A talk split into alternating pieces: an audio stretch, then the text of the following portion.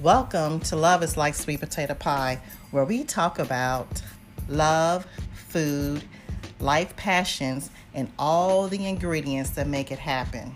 And on it, you'll hear dainty morsels of love entanglements, conversations with guests about life passions, topics about bittersweet truths of history, and finishing with the Breaking Bread segment where we dish about the delights of food.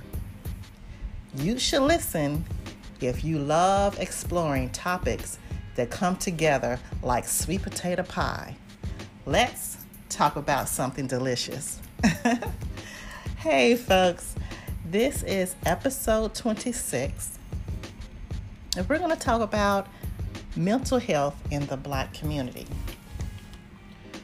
Well, as I was doing a little research about mental health in the black community, I came across this fascinating author, and she has many videos on YouTube.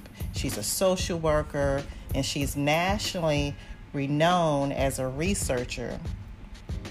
She has a new book called Post Traumatic Slave Syndrome An American Legacy of enduring injury and healing.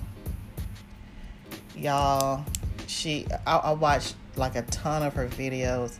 She's deep. She is so deep and thorough. She relates um, a lot of the mental health issues that's going on in the black community with slavery. And she's coined it as a post traumatic slave syndrome, which is similar to a PTSD. Dr. Joy DeGruy. She's awesome, y'all. Look her up on YouTube. And her book, once again, is Traumatic Slave Syndrome An American Legacy of Enduring Injury and, and, and Healing. Um, so, as I was looking, I came across an article on the website of Columbia University, the, the Department of Psychiatric. And they talked about how roughly 37 million people identify themselves as black or African American in the United States. And so we go from trailblazing pioneers like George Washington Carver to Dorothy Height to modern day heroes like Anita Hill and Neil deGrasse Tyson. Uh, and, and, and all these people make up this black community, and it has a, a enormous contributions and ongoing fight for social, racial, and economic justice. And despite these efforts, true social justice among the black community will remain incomplete until the mental health disparities are addressed. And so, mental health is an essential part of your overall physical health and satisfaction. The black community suffers from an increased rate of mental health issues concerning anxiety and depression. And, and lately, I've, I've heard, you know, that, you know, we're dealing with the coronavirus. And so that's just one more layer unpacked of what, you know, we as a community and also individually, you know, we're dealing with economics, we're dealing with our physical health, and, you know, our self awareness. And now, you know, we have the coronavirus on top of that not not to mention the the the post-traumatic slave syndrome as Dr. Joy DeGray, DeGruy talks about. And she gives an example uh, in one of her videos where she says, you know, in a school system, you, you'll have the difference, the, the, the disparity of health identification mentally you have a white teenager and a black teenager. and you know teenagers they they go through things and they're kind of moody and irritable when a white teenager has those characteristics going on they're moody and they're irritable they'll identify them as being depressed and they'll get them mental help for the black teenager that is moody and irritable they'll identify them as being disruptive. And most of the time, with that disruptive label, you know, they're probably sent to detention or expelled from school. And, you know, with the fallout of detention or being expelled, then they're labeled as a problem child instead of getting the mental help that they needed all along. And and for the ones that are uh, addressed and found out to have some mental issues early on, and this is even for adults as well, you know, they're finding out that there is also a disparity in healthcare where we have either not the right type of healthcare professional to address this issue or there's none available at all. So, um, you know, that's something that Taraji P. Henson uh, is is getting behind and advocating health in the black community. Health in the black community. She has started an online therapy that she just recently launched for free for African Americans to get some help. It's called No Stigmas and they have great core beliefs. Uh, every person has a responsibility for their own mental health. No one should feel alone in their mental health journey. A person is not defined by their diagnosis and should be treated as an individual. It's important to, to speak up when you need support or you see someone who needs help. No stigmatizing, respectful language is essential in communicating about mental health. Everyone deserves equal access to the care they need. And so I, I love this organization, No Stigmas, nostigmas.org. You can find them online um, it says no one it said nobody should face mental health and suicide issues alone everyone should have somewhere to turn that's really great. That is great. I love it. And so moving on from that i like to do a call to action of you know in the Anchor app, press the message button, leave me a message, uh, you know, ask me anything, ask me a question, or leave a comment. Or you can always email me at one sweet potato love at gmail.com. That's one sweet potato love at gmail.com. I also came across uh, there's also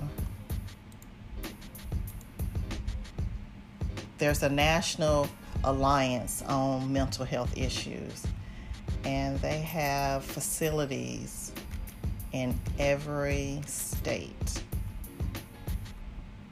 so also that's a resource for you so this week was National Middle Children's Day. And one of the authors, and she's a folk artist, I featured in season one was Carrie Williams, the Apple Lady. And she has a book called Middle Children Are Special.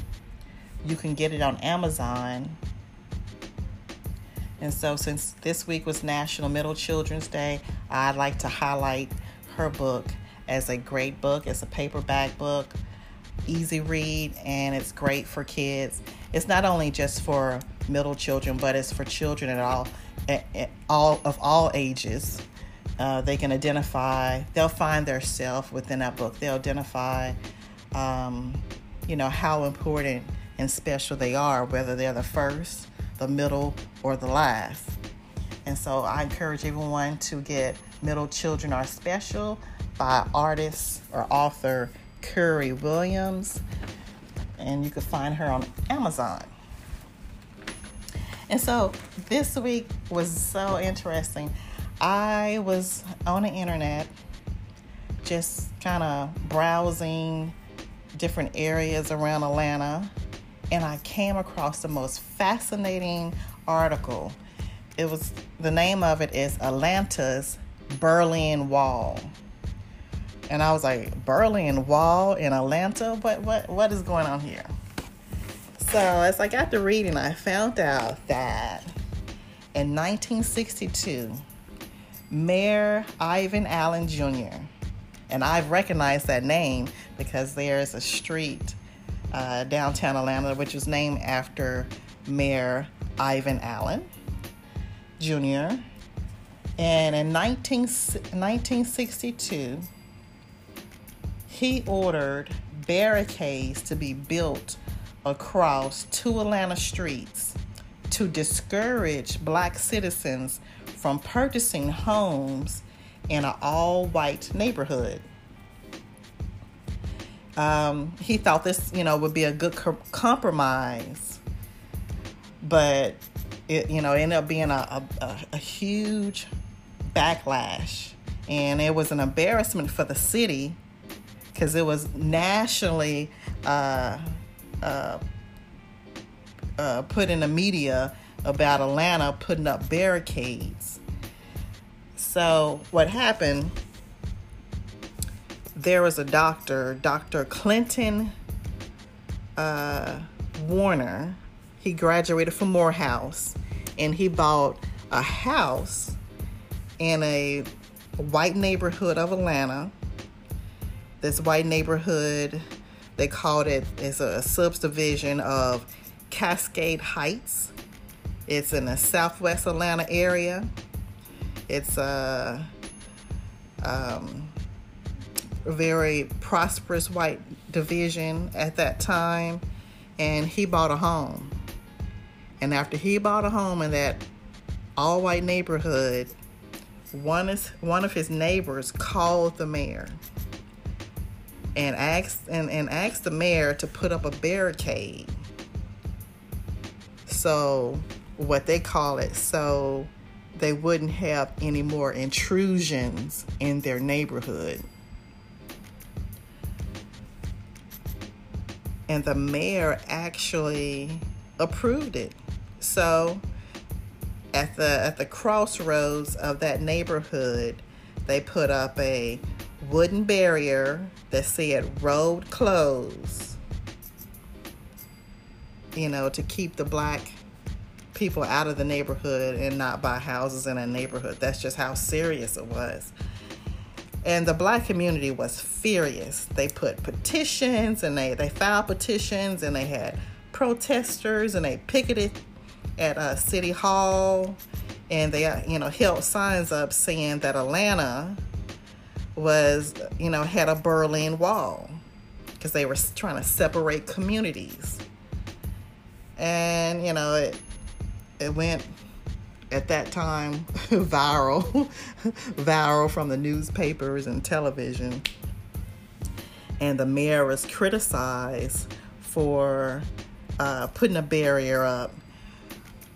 But he explained that he thought by putting that barrier up, people would move further north in the Cascade area because there was a bunch of undeveloped land in the northern area of Cascade that could be developed. But um, it didn't. That was just a, a, a serious misstep and misjudgment in his part for even putting up the barrier uh, at all. And in 1963, the very next year in March, March 1st, uh, a judge ruled that the barrier was uncon- unconstitutional and, you know, it was taken down.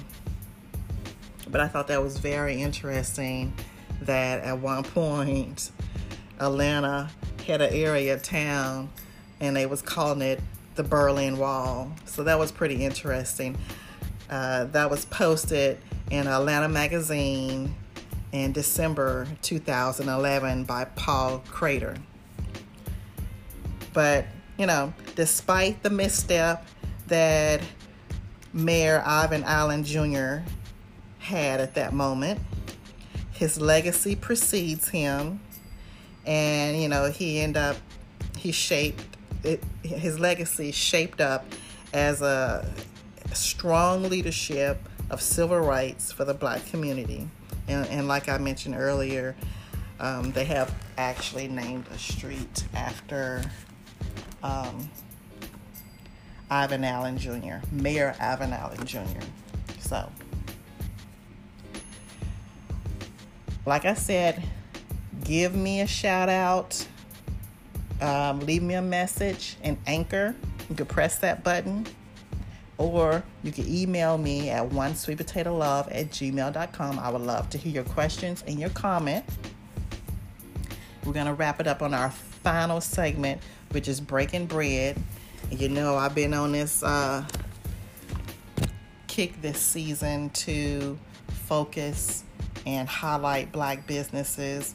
And two black businesses I came across this week was Nana Banana that's Nana with an N, banana, which is an organic smoothie and juice bar. It's black owned. It's in Tucker, Georgia. I had a smoothie that was delicious. I'm trying to remember the name of it, but it was really, really good. I can't even, the name escapes me at this point, but it was a really, really, oh, I think it was called um, Pain mango management. And so it had uh, the CD, what is that? CBD oil in the smoothie. You know, it's supposed to relieve your pain. I, I don't know. I didn't really have any pain, so it wasn't much to relieve. But it was really delicious. It was a perfect blend of fruits, and it was great. It wasn't too sweet. It was just right. It wasn't too thick. I loved it. So if you're ever in Tucker, go to Nana Banana. They're, they're clean and they're friendly, and, and it was great. And also, the second one is Collard Green Cafe. It has southern food. Everything looked delicious on the bar. It was clean as well. So support Collard Green Cafe and Nana Banana.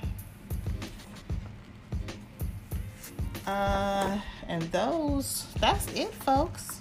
That is it for this week. Mental health is real. Get you some help.